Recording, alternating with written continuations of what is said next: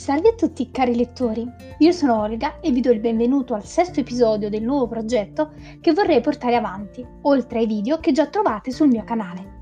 Una volta al mese troverete infatti un nuovo podcast, diffuso sia sulle principali piattaforme, sia ascoltabile tramite YouTube, dedicato alla lettura di un libro, all'approfondimento di qualche personaggio storico o tema d'attualità. Vi basta solo scegliere la piattaforma che preferite, seguirmi su Facebook, Instagram o iscrivervi al canale per non perdere nessuna novità e il gioco è fatto! Trovate tutti i riferimenti nella descrizione e ovviamente si accettano suggerimenti. Oggi ho deciso di prendervi per la gola. Infatti siamo qui per parlare di un alimento tutto napoletano divenuto da poco patrimonio UNESCO, ossia la pizza, una delle poche parole italiane che non necessita di traduzione.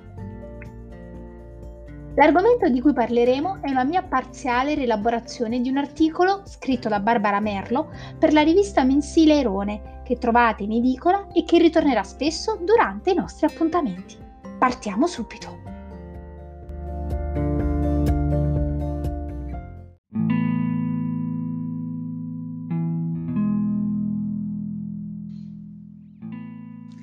Parte 1.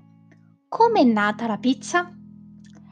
Probabilmente non c'è un cibo più famoso al mondo della pizza. Proposta ovunque, in qualsiasi versione, legata soprattutto ai gusti e alle culture gastronomiche locali, quella vera è però solo italiana, è nata a Napoli ed è preparata con ingredienti semplici della tradizione mediterranea. Il nome potrebbe derivare dal greco bizantino pita, che significa pane, focaccia, oppure dal greco pectè, che significa coagulato, oppure ancora dal latino picta, che significa dipinta, decorata, o dal verbo pinsere, allungare.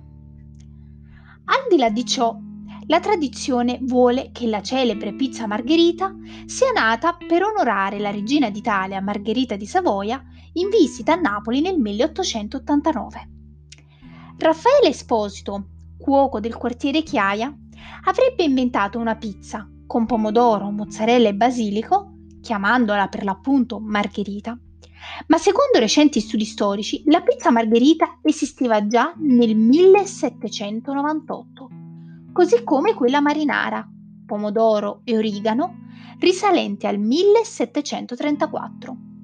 E dunque il nostro Raffaele si limitò semplicemente a riproporla, perché i colori richiamavano quelli della neonata bandiera italiana.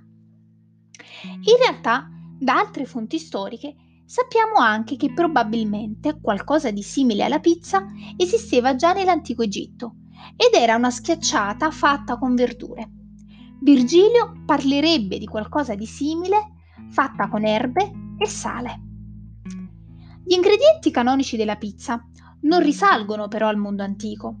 La mozzarella risalirebbe al XIII secolo, quando nel monastero di San Lorenzo, a Capua, in provincia di Caserta, furono prodotti i primi esempi di questa pasta filata. Il pomodoro invece, come è noto, giunse in Europa dopo la scoperta dell'America.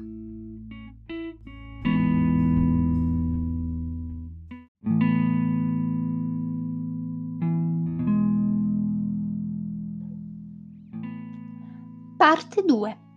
La pizza fa bene? Uno studio scientifico condotto dal professore Alberto Ritieni dell'Università Federico II di Napoli promuove e valorizza la pizza. Dopo aver confrontato 10 tipologie di pizze diverse, si è scoperto che la pizza fa bene, ma ad alcune condizioni, come ad esempio l'utilizzo di prodotti di prima qualità, a partire dal pomodoro e dall'olio extravergine d'oliva, che contengono antiossidanti e vitamine. Le pizze non sono però tutte uguali e anch'esse hanno pregi e difetti. Dal punto di vista nutrizionale, infatti, esso non è un piatto bilanciato, perché presenta una notevole percentuale di carboidrati e spesso di grassi. Inoltre, c'è spesso un quantitativo di sale elevato. Dunque, è bene che il consumatore scelga la pizza giusta, fatta ad esempio con farine integrali o olio extravergine d'oliva di prima qualità. Inoltre, essendo un piatto che fornisce circa 800 calorie, è preferibile che non sia seguito da nessun alimento, né prima né dopo.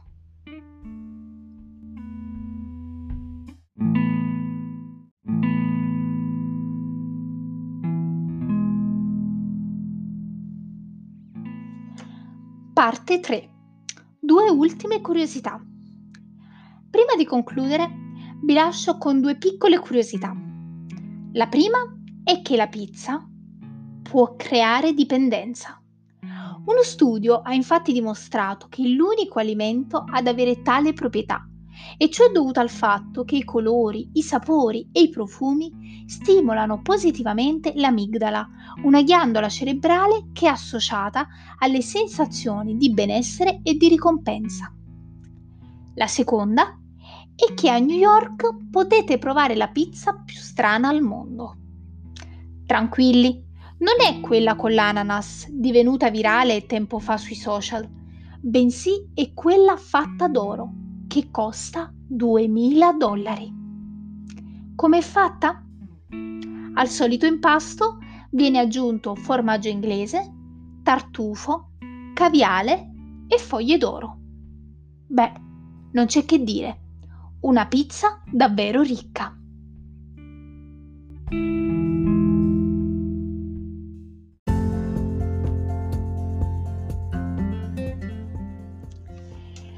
Vi ringrazio per essere stati con me fino alla fine e spero davvero che questo podcast sia stato di vostro gradimento. Non esitate a condividerlo o a lasciare un commento. Noi ci vediamo prossimamente e, come dico sempre sul mio canale, ricordatevi che la lettura sia sempre con voi. Ciao!